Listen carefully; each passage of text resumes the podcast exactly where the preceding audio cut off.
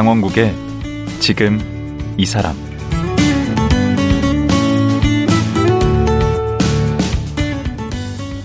안녕하세요. 강원국입니다. 어제에 이어 가수 김종서 씨와 말씀 나누겠습니다. 어제 얘기 들어보니까 우리 김종서 씨는 좌절 앞에 꺾이지 않고 끊임없이 자신을 갈고 닦는 음악인이란 생각이 들었습니다. 처음에 합류한 그룹 신화위에서 퇴출당하자 마포대교 밑에서 피를 토하며 연습해서 자기 성장의 발판으로 삼았던 것도 그렇고요. 또 최근에는 슬럼프를 이기기 위해서 성악을 배우면서 자신의 목소리를 한층 더 담금질했다고 합니다. 오늘은 여러 차례 좌절을 딛고 일어선 김종선 씨의 가수 인생 35년에 대해 자세히 들어보겠습니다.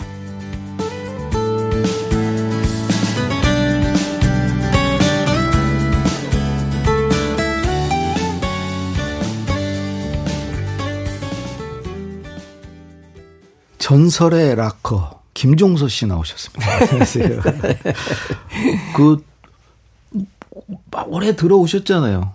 락의 전설, 뭐 전설의 락커. 아니 그뭐 그게 사전적 의미로는 받아들이지 않고 그냥 애칭으로 그냥 귀엽게 그냥 말씀해 주신 것 같고 전설이란 말은 옳지 않죠 사실은. 아, 아이고, 어제 마지막에 그 In My Life 들어보니까 아직 살아있는 전설인데. 아유, 그 평을 아니, 참 좋게 많이 해주세요. 반응 네, 좋죠. 네, 좋아요. 음. 그 특히 이제 그 저희 시대를 같이 했던 분들한테서 너무 반갑다고 그런 음. 리액션을 되게 많이. 그 우리 세대가 아직 죽지 않았다는 걸 좀 보여주셔야 돼요. 그 아. 우리 세대에 힘을 주시는 거니까. 제가 음악하면서 음. 어 제일 저 저희 선배들 제가 영향받던 선배들 뭐 조용필 선배님 음. 뭐 그런 분들 있잖아요. 그러니까 늘 그렇게 누구한테 영향력을 주는 사람이었으면 좋겠다라는 생각을 항상 음. 욕심이기도 하지만 그게 목표이기도 합니다. 음. 네, 그래서 외국에는 뭐 아직도 뭐 롤링스톤즈는 전 세계 투어를 돌아다니잖아요. 어. 이런 중반 막 여든까지 음. 되신 분들인데 음. 어 그게 저 저한테는 약간 그 적지 않은 힘이었었어요. 음. 아, 가능하구나 불가능한 게 아니네. 음. 자기만 계속 갈고 닦으면은 계속 음. 저렇게 영향을 주는 사람이 될 수 있겠구나. 어제 그 마포대교 얘기 아주 인상적이었습니다. 그 그래가지고 이제 어제 그 이제 김태원 씨를 만나게 네. 됐잖아요. 그 부활해서. 네, 아, 예, 예. 예. 그랬는데 거기에서 또 오래 안 있으셨어요?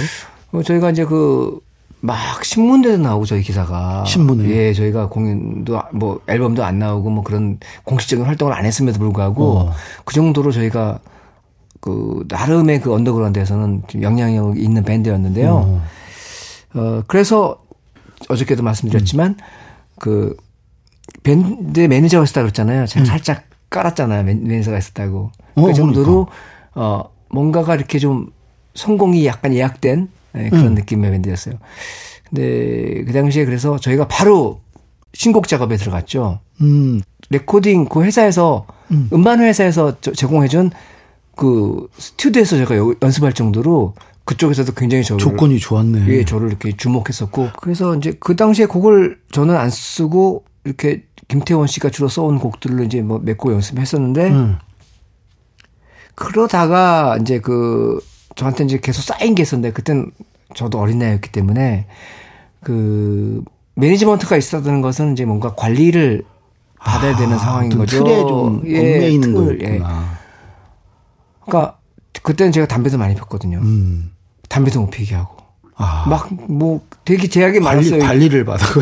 그 너무 싫었던 거죠, 저는. 그 어. 당시에 어.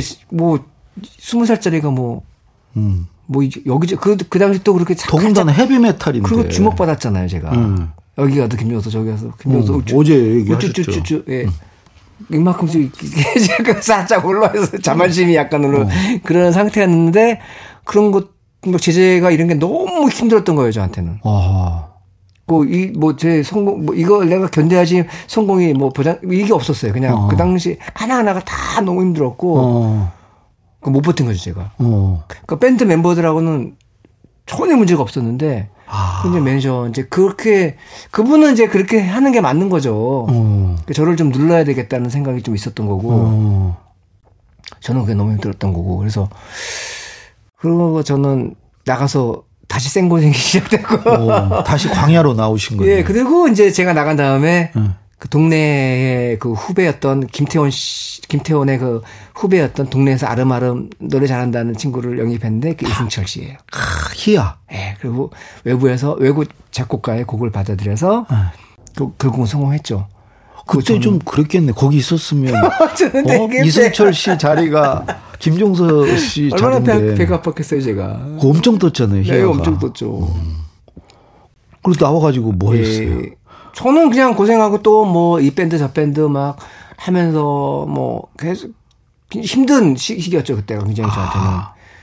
음 그리고 어 그보다 사실은 좀 더 앞서서 제가 그 축출됐던 그 팀에서 신하위 팀에서 신하위? 나중에 그, 그, 나, 임재범 씨가 사실은 뭐, 막 활동했던 그분이 아니었어요. 그냥 어떻게 툭 나타났던 분인데, 응.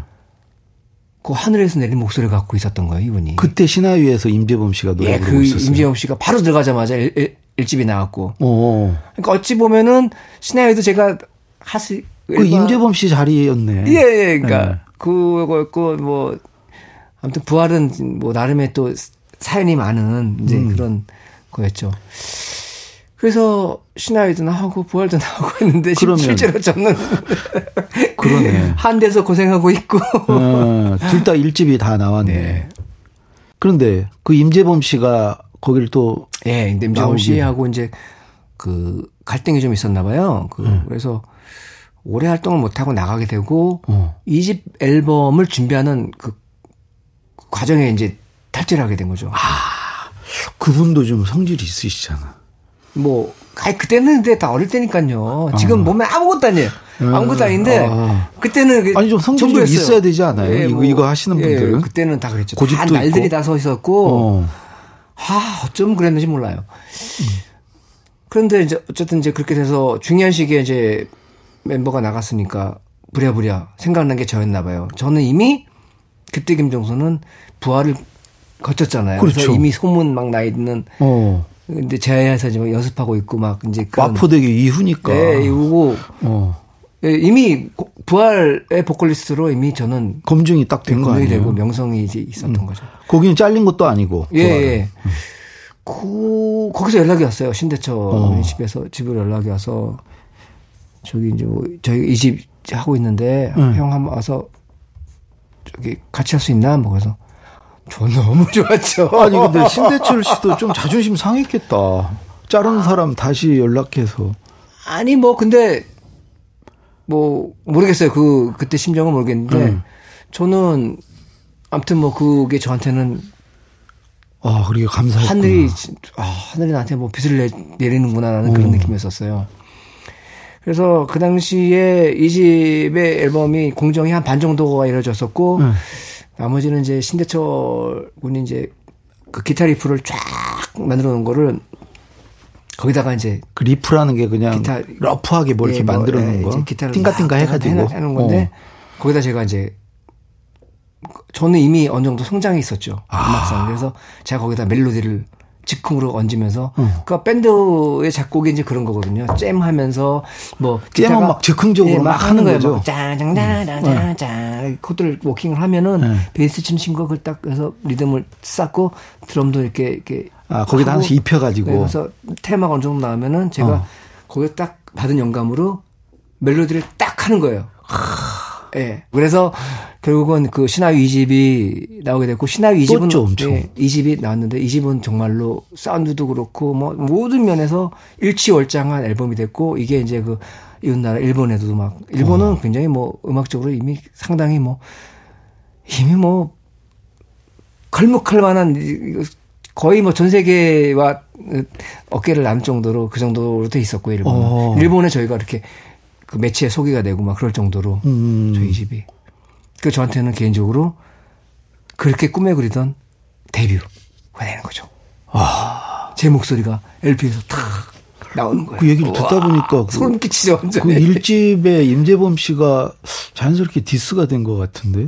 아니에요. 그러니까 그게 있었기 때문에 이 집이 나왔던 거죠. 아, 일집에서 그 신화위의 의미가 뭐, 의, 그 의의가 뭐냐면 어 그러니까 방향성이 다른 거죠. 부활은 음. 어 좀 더 대중적으로 가까이 가기 위해서 외부 작곡가를 받아들여 가지고 희야라는 곡으로 발, 어, 나왔던 거고 예. 신화위는 정통 음. 음, 정통 헤비메탈 앨범을 발표 거- 전혀 뭐 대중과 타입이 없었던 그런 색깔을 가진 밴드였던 거죠. 그럼 거기서 몇 집까지 하셨어요? 신화위에서? 저이집 하고 또이집 끝날 무렵에 이제 그 신대철 군하고 싸웠어요? 형하고 아니요 그 가고자 하는 음악성이 있- 방향이 또 있었던 것 같아요. 아. 그래서 서로 그 그때 이제 뭐 논의하에 응. 예, 같이 못하게 된 거죠. 아, 김종서 예, 예. 관계 없이? 음. 예, 예. 그래서 그 당시에 뭐 다른 보컬 영입해서 결국은 그 목적들은 안 나왔어요. 3집 앨범에. 3집은 원래는 또잘 안 됐잖아요. 예,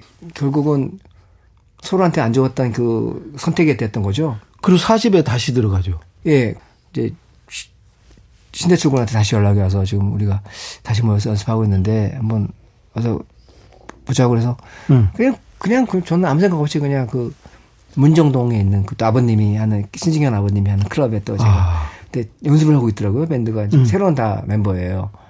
근데 베이스 치는 친구가 굉장히 인상적이었어요. 어. 애때 보여요 그냥 한마디로 애때 보였는데 머리도 탁 가리고 눈을 가렸어요 이렇게 머리로. 응. 그러니까 되게 내성적이라는 거죠. 어 근데 연주가 좋아요. 오. 그게 서태지예요. 와. 그래서 하게 됐어요. 음. 그리고 막 저도 이제 뭔가 여기서 한번 크게 한번 꼽혀 보려고 한번 우리가 신화위로 내가 시작했는데 한번 제대로 꼽혀 보자라는 생각에 음. 그랬는데 그때는 이미 부활도 없었고 부활도 이제 이승철 씨가 싸우고 나가서 이제 또 홀로로 나갔고 아. 백두산이라는 밴드도 없었고 와야 되고 거기는 없어요. 예, 왜냐하면 그게 사실은 그 상권도 사실은 이렇게 막 모여 있어야 잘 되는 거잖아요. 그렇죠. 예, 그 당시에 그 르네상스 시대라 그래가지고 그런 밴드들이 막 있었어요. 응.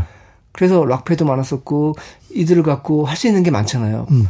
그 당시에 정말로 지금보다 더 많이. 들국화는 예. 언제 있었어요? 그때. 녹화도 그 무렵이에요. 어. 그 무렵에. 그래서 이제 그렇게 됐었죠. 그래서 근데 그때는 다 백수단도 없어지고. 다 없어지고 없어지고 그러니까 붐이 식은 거죠. 아. 그러니까 저희 밴드 혼자서 뭘 하기는 너무 역부족이었던 거죠. 그래도 사집은 되게 인정받지 않았어요. 완성도 측면에서. 음, 예, 저희 또 완성도도 막 높여보려고 막 이렇게 저렇게 노력을 많이 했던 앨범이었던 것 같은데 아쉽게도 판매나 이런 건 잘안 돼. 예, 잘 안 됐죠. 그리고 자연스럽게 와야 된 것 같아요, 그냥. 음. 그리고 이제 저도 이제 솔로로. 솔로로 이제 뭐 어차피 뭐 저는 앨범을 발표해야 되는데 제 돈으로 못 하잖아요. 음. 예, 그래서 제작자를 찾아다니다가 이제 뭐 소개로 제작자를 만나게 됐고 어. 나중에 이제 그 어느 정도 이제 뭐 과정이 이제 제작 과정이 진행이 됐는데 이제 그, 그 사장님이죠. 그때 대표가 야, 근데 지금 이, 이거 내가 다 빚내서 지금 하는 건데 이게 앨범이 안 되면은 너도 그렇지만 난 망해. 그러니까 어. 야, 그 한곡 좀 약간 뭔가 그래도 내가 표현할 수 있는 뭔가 한이 네, 대중적인 거 하나만 해봐. 어. 그래서 제가 술을 못 먹어요. 근데 속상해가지고 이제 맥주 한 캔 갖고 이제 꼴짝꼴짝 마시고 있는데 대담문노의 그 멜로디가 쫙 전개가 되는 거예요. 그게 진짜로 뭐 기적처럼. 그래서 그걸 툭툭 툭 툭툭 작업을 해서 음. 제작자한테 들려줬는데 이제 그 부분이 이제 흔쾌히 와 이거 좋다 이 작업하자 그래가지고 제가 그렇게 그 곡으로 유명한 가수가 될지는 정말 꿈에도 생각 못했던 거죠 저는. 그게 얼마나 팔린 거예요? 누적 판매 100만이 훨씬 넘었던 걸로 기억을 해요. 와. 뭐, 그걸로 인해서 저는 유명 가수가 됐고, 제 팔자가 바뀌었죠. 원래도 이제 언더그라운드에서는 유명했는데 대중적으로 그렇죠. 그런 거하고는 무게가 달랐죠, 그냥. 아. 상황이. 그러니까 제 생활이 안 될 정도로. 제 기억에 그죠? 무슨 막 인기가요 거기에 막 계속 1등하고 막 연말에 상 받고 음. 그제 초창기에는 제가 집에서 저 주차장이 좀 멀었거든요. 네. 그래서 거기까지 가서 차 타고 방송까지 가고 있었는데 어느 순간에 제가 나가서 혼자 다닐 수 없는 상황이 돼버린 거예요. 다 사람들이 알아보고 특히 학생들이 막 소리 지르고 막 붙으니까 그때 나이가 몇 살이에요? 그때가 제가 스물여섯 일곱 때죠. 아 젊었을 때네. 환경 세상이 바뀐 거예요, 그냥 한마디로. 그러니까요. 예. 그냥 막 구름 위를 걷는 것 같았겠네. 그 이게 무슨 일인가 싶었죠. 이게 뭐, 뭐 이게 나, 나한테 일어날 수 있는 일인가. 부와 명예를 그렇죠. 네, 거머쥐는 그 2집 앨범도 계속 탄탄대로로 계속 음, 잘 됐던 것 같아요. 이 집이 겨울비 겨울비 아니에요. 지금까지도 그 노래는 뭐 불후의 명곡. 지금까지도 저를 대표하는 곡이 됐죠. 근데 그것도 100만 장 이상 팔렸나요? 이집 집도? 그렇게 나갔죠, 결국. 근데 이제 그 다음부터 좀 안 되지 않아요? 아니죠. 어디까지 잘 돼요? 3집 앨범, 4집 앨범, 4집 앨범이 이제 뭐 플라스틱 신드롬 있는 앨범, 그 5집 앨범이 이제 아름다운, 아름다운 구속. 예, 5집 앨범. 그건 제가 끝까지 예. 끝까지 되다가 이제 6집 앨범부터 살짝 이제 그 그렇잖아요. 이제 약간 이제 하강 시기가 있었던 거죠. 어, 좀 불안해지기 시작하는. 근데 그때가 제가 앨범의 완성도를 좀 만들기 위해서 아, 이제 조금 휴지기를 많이 가졌던 시기예요. 음. 왜냐면 그때는 1년에 1년 동안에 활동하고 곡 쓰고 막 그게 계속 이어져다 보니까 저도 이제 번아웃. 한꺼번에. 번아웃이 왔어요. 그래서 좋은 앨- 좋은 앨범을 만들겠다. 음. well-made 앨범을 만들어야겠다는 생각에 시기를 좀 길게 가졌는데 결국은 제가 저한테 만족스러운 이제 곡들이 나왔고 앨범이 나왔는데 음. 대중들한테 외면을 받기 시작하죠.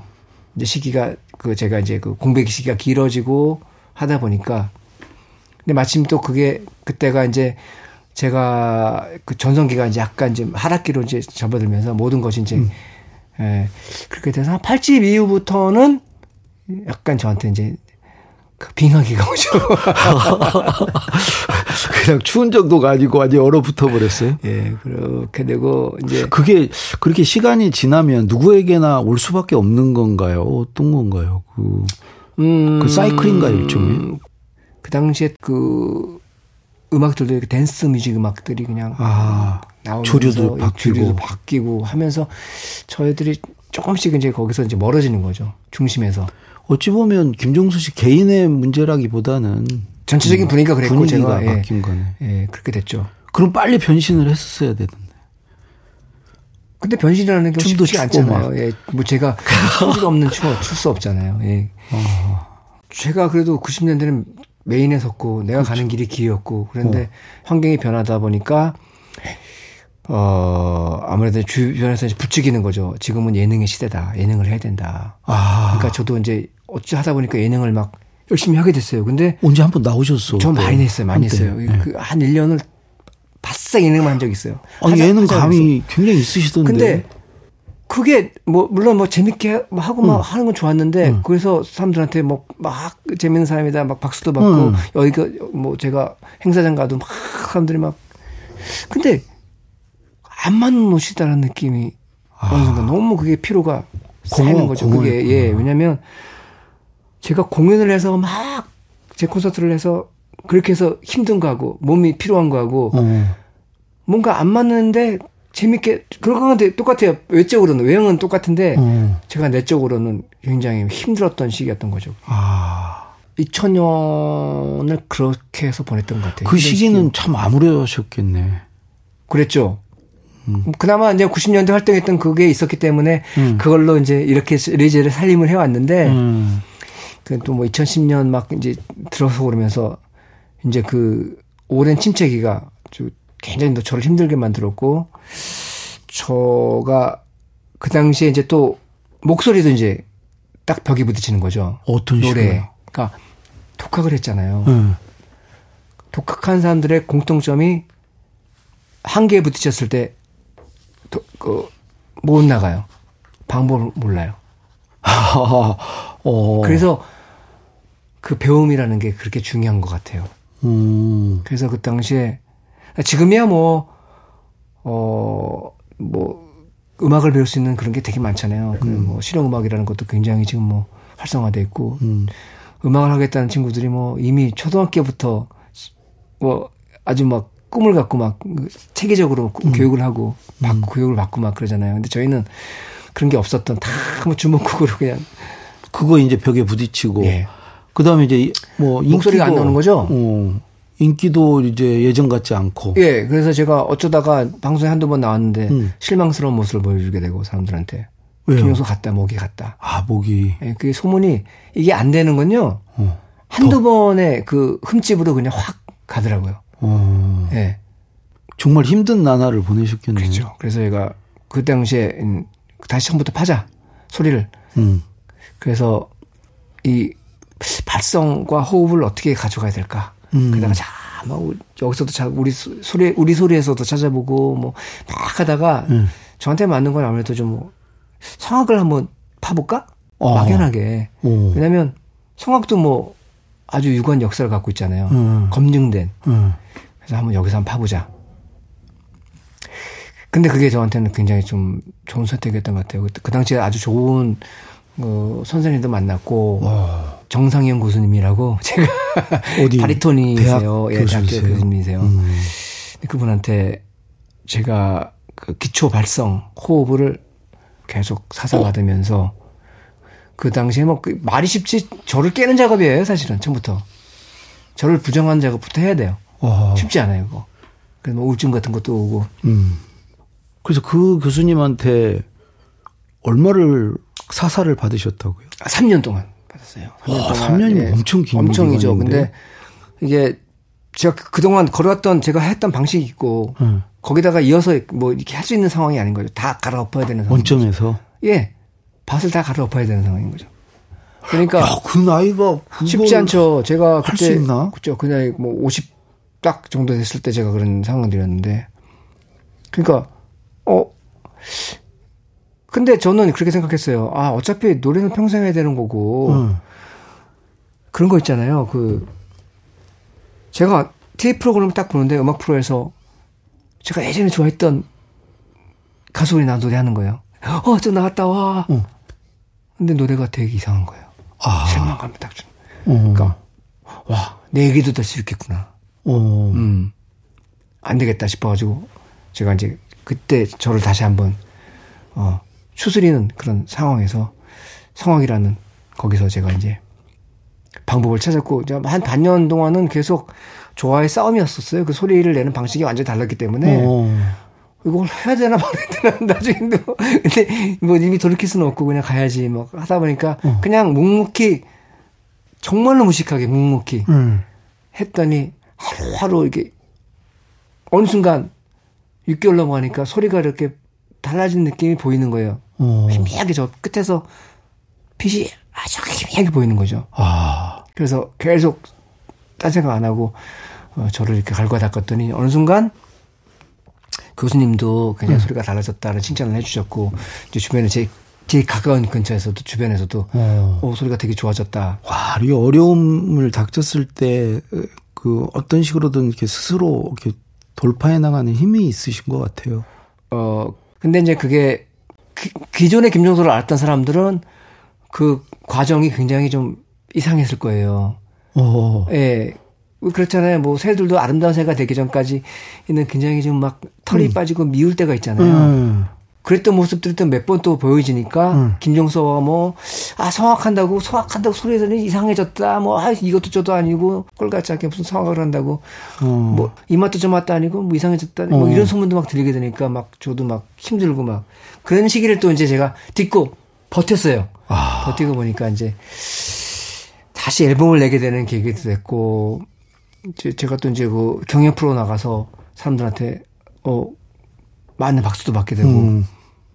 근데 그런 것들이 차근차근 쌓여서 어 공연도 하게 됐고 이제 공연을 공연도 사실은 쉽게 하는 게 아니었거든요. 공연이라는 게 사실 흥행이 돼야 되잖아요. 그렇죠. 예전에는 그냥 하면 막 달렸는데 음. 사람이 와야죠.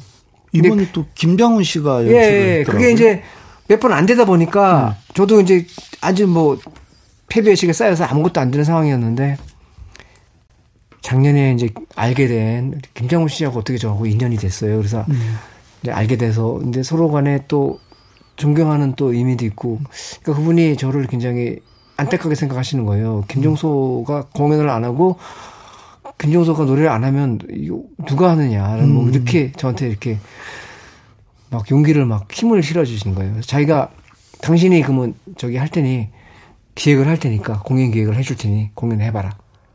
김정은 연출이라는 거는 공연의 시잖, 신이잖아요. 어, 어, 너무 잘하시는 어. 거거든요. 그 조명하고 뭐 이런. 그래서 거기 기대서 공연을 하게 됐어요. 조그만 데서.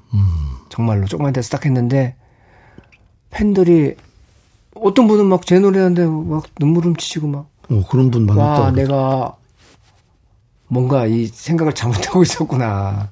아, 이렇게 이런 분들과 함께 했었는데 이렇게 음. 그 내가 좀 내가 할 일을 할 바를 안 하고 있었구나라는 생각이 딱 들었던 거죠. 김종서의 규환이죠. 예, 그래서 그 당시에 그래서 거기서 들었던 생각을 아 계속 하자 그냥 뭐 결과에 관계없이 음, 어, 이런 소중한 분들이 있는데 그리고 신곡을 이제 내게 된 거죠. 음. 이말 라이브라는 그래서 그 의미에서 저한테는 상당히 어떤 그냥 뭐 싱글 앨범을 발표하는 게 아니고 음. 사실은 그런 서사가 있었던 거죠. 이 싱글이 나오기까지는. 그러네요. 예, 그래서 나 냈는데 지금 많은 분들이 뭐 막 저는 자 팬들이 다 떠난 줄 알았어요. 어.